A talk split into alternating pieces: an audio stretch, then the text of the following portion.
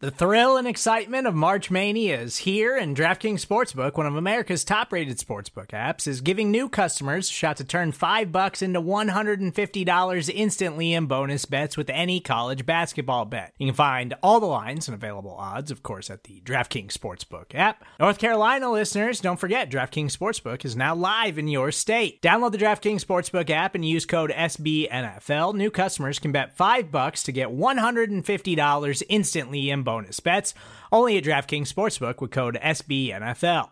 The crown is yours. Gambling problem? Call 1 800 Gambler or in West Virginia, visit www.1800Gambler.net. In New York, call 8778 HOPE NY or text HOPE NY. In Connecticut, help is available for problem gambling. Call 888 789 7777 or visit ccpg.org. Please play responsibly on behalf of Boot Hill Casino and Resort 21 plus age varies by jurisdiction. Void in Ontario. Bonus bets expire 168 hours after issuance. See DKNG.com slash B ball for eligibility, deposit restrictions, terms, and responsible gaming resources.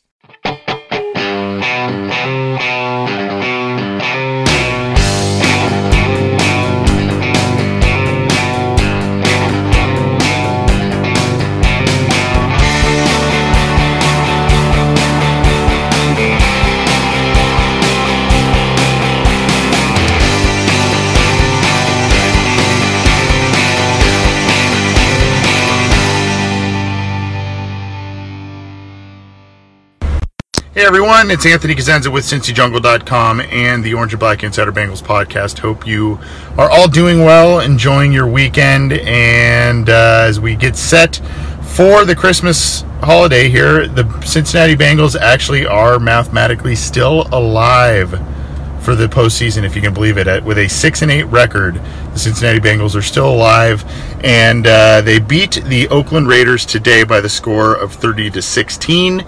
wasn't the prettiest game, obviously, kind of expected given the fact that so many Bengals starters uh, were out of the lineup, but. Uh, you know, they held strong. The defense played a much better brand of football, and um, you know they did what they were supposed to do and uh, took care of their uh, home finale, if you will, against the Raiders. And uh, a lot to take away from this game. Uh, number one, Jeff Driskel really struggled today.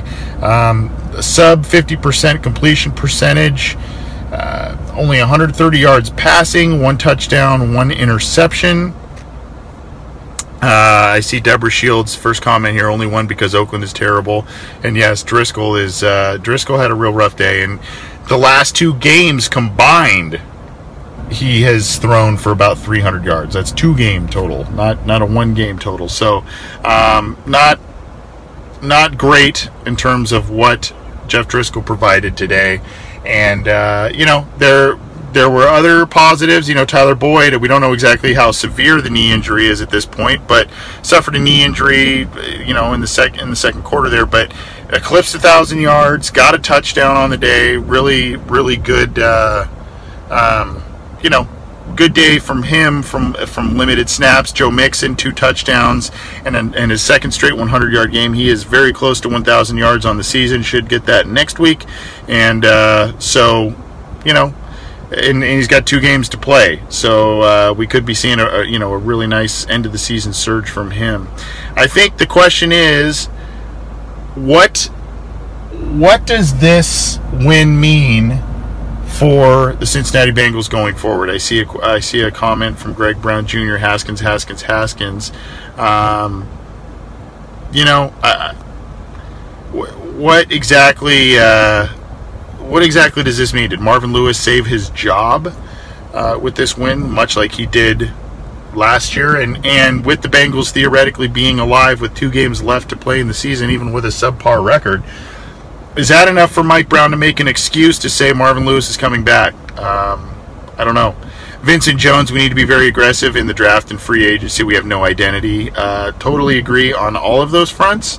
I don't think that the Bengals will be aggressive in either. Unfortunately, they have never been. Um, they will probably continue their same path and hope to get certain things out of veteran rental deals in free agency, um, extend certain guys that they have that they want to make sure that they keep. Tyler Boyd being one of them. Obviously, whatever happens today with his injury uh, will probably play into a potential, um, you know, you know, potential extension and all of that. So, um, I, I don't know. Um, it's it's going to be very interesting to see how how the offseason plays out and how these next two games play out because if they win out, if they're kind of in the mix in that final week, uh, if they especially beat the Steelers, I think that's going to be enough to keep Marvin Lewis in Cincinnati to finish out his contract at the very least. If they do not, um, and the Bengals maybe end with six wins, um, and they, if they get swept by the Browns, that's going to be a big a big thing for Mike Brown. He, he does not like Cleveland, and uh, you know, I don't know. Uh, Evelyn Flores says go get a good coach. Matt Nolte says get rid of Marvin. I mean, I think that's you know at this point that's kind of the chorus, but we don't know what Mike Brown's mindset is at this point. He could. Uh, he could stick with what they have. He could lean on the injury excuse. He could, uh, you know, uh, get once again point to the late season surge here, and and I don't know. But at least you know, after all that's said and done, and after how terrible this one and seven stretch coming into this week was, the Bengals got a win, and even though it's in all likelihood not going to happen that they will make the postseason, they are still alive with two games to play. Um, it it might. Uh, you know, if it depends on this afternoon, though, uh, as we sit here on Sunday, depends on this afternoon because the the Steelers play the Patriots, and that has big indications. Um, if they if they beat the Patriots, or basically if they win a game, uh, they have a very tough stretch of games coming up. They have the Patriots to, on Sunday. They have uh, the Saints next week, and then they obviously close with the Bengals. So.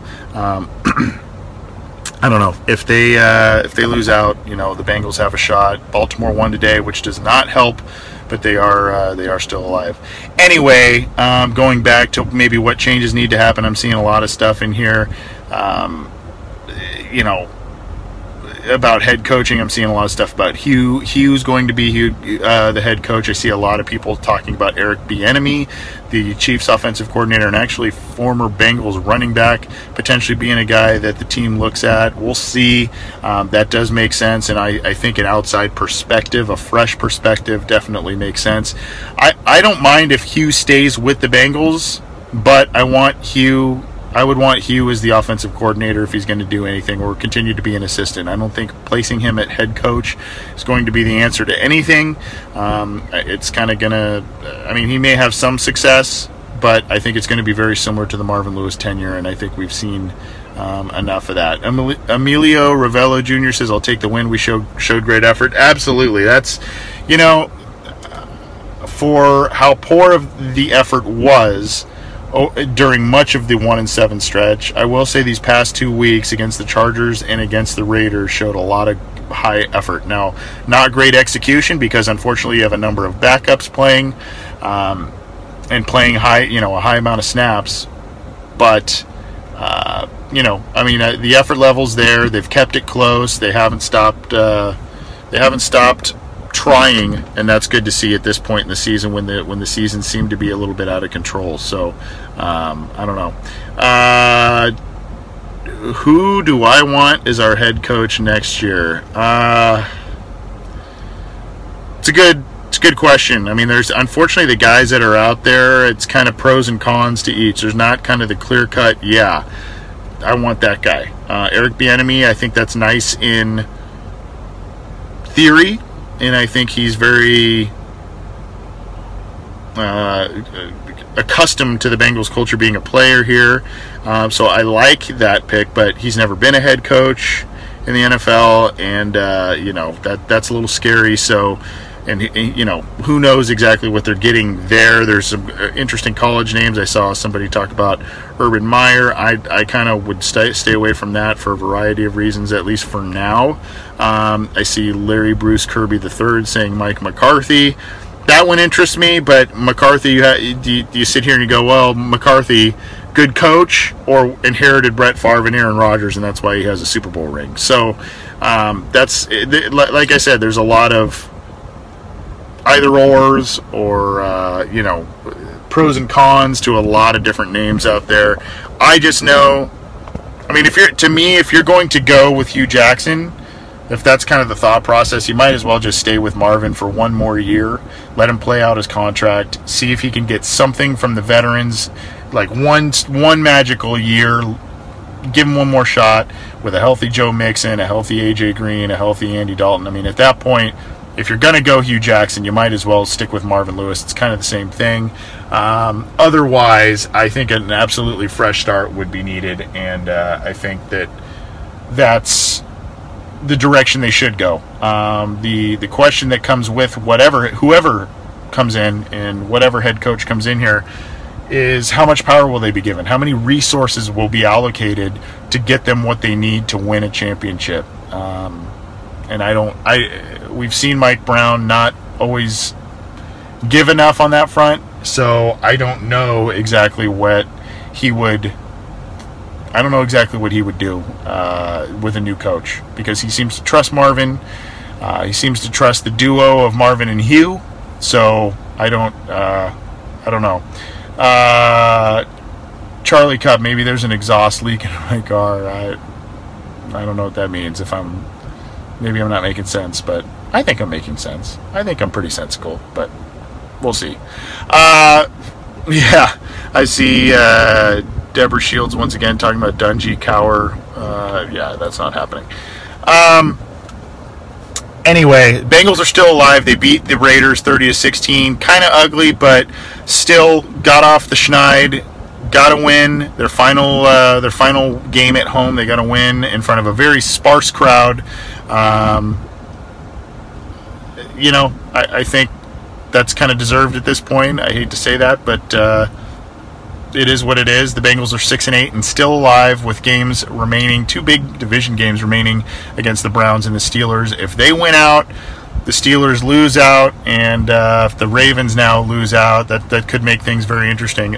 What's also interesting is are the teams in front of the Bengals, um, Indianapolis. Miami, those teams, uh, you know, they're kind of in that eight win range as well, yet those are teams the Bengals have already beaten. So if the Bengals end up with a similar record to some of those teams, that, that'd be uh, pretty, pretty interesting there. Um, I don't know. I don't really know what else to say. It was it was nice to. It's a nice feeling to watch them win for the first time in such a long time. But um, you know, there's there's a contingent of Bengal fans that wanted to see them tank. They wanted to see them not win games and get a, the highest draft pick possible. But um, you know, they didn't want to give up. They didn't give up on Marvin Lewis, and they got a win today. So um, as of now, they'll probably be picking in that 15 to 20 range. We'll see how everything else plays out. We'll see how these next two weeks play out. We'll see how the rest of the games play out this weekend. But um, you know, for now, like I said, the Bengals are in the hunt. However realistic or whatever you want to make that, that's the case right now. They kept it alive by winning today, and um, I don't know. And Jaden Jaden Baird, no, as I said earlier in the in the cast here, no. I, I haven't heard much on Boyd's injury. Usually the Bengals don't comment on that until uh, a Monday or Tuesday, and stuff starts kind of coming out on that. Uh, you know, over over the next couple of days. Hopefully he comes back. I mean, at this point, you can't really lose many more guys. I mean, I keep talking about how the Bengals are alive in the playoff hunt. You can't really keep losing more guys and still kind of say, "Oh, they're in the playoff hunt. They're in the playoff hunt." If if Boyd goes down, that's that's going to be a huge loss for this team. And uh, I don't know. Um, but as it stands, the Bengals are six and eight, and um, they are traveling to Cleveland next week. Cleveland had a nice win on Saturday evening against Denver in against the Broncos in Denver. So uh, you know they're they're they're kind of on a streak there. So, but if they can beat the Browns and they can beat the Steelers, that uh, is a nice ending to a season. But it would depend on how you look at it. You know, it's a nice it's a nice ending to a season, but. Uh, it also affects their draft plans. So I don't know. Uh, keep it to cincyjungle.com for all the news, updates, opinions, analysis coming up. And uh, check out our podcast that we do every week. We'd love to have you join us live and or download it uh, through the website. We appreciate all your feedback. We appreciate uh, all of the comments and tuning in here on Sunday afternoon. Enjoy the rest of your weekend. Um, hopefully some of you are starting to get some time off here with the with the holidays coming up and uh, enjoy. If I if you do not join us for some of these before the, the the Christmas holiday, have a great holiday. Have a great Christmas, and uh, we'll see you. We'll see you on the Cincy Jungle boards and on Facebook. Here, I'm Anthony Cosenza. We'll see you next time.